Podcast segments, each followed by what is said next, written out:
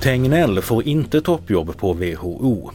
Bopriserna kan dyka enligt Finansinspektionen. Och så kan många flaggdagar ryka när Victoria blir drottning.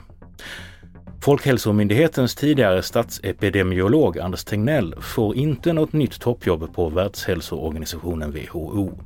För drygt en månad sedan slutade Tegnell på F H M inför det tänkta jobbbytet.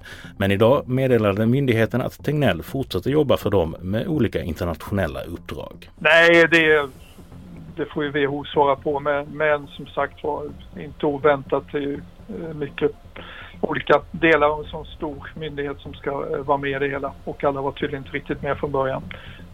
Men nu får jag istället chansen att jobba med ett antal stora internationella frågor som vi har tagit igång på myndigheten, och det ska bli väldigt spännande att ta dem vidare. Och det sa Anders Tegnell. Rasmus Paludan och hans högerextrema parti Stram kurs tänker ställa upp i det svenska riksdagsvalet i höst. Valmyndigheten bekräftar att man fått in en anmälan från partiet idag.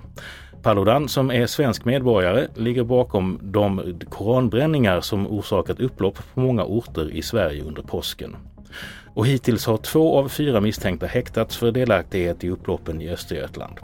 De fyra männen i tjugoårsåldern misstänks för grovt sabotage mot blåljusverksamhet, ett brott som kan ge fängelse i minst två år.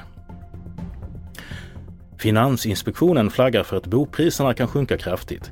Samtidigt kan stigande räntor slå hårt mot högt belånade hushåll.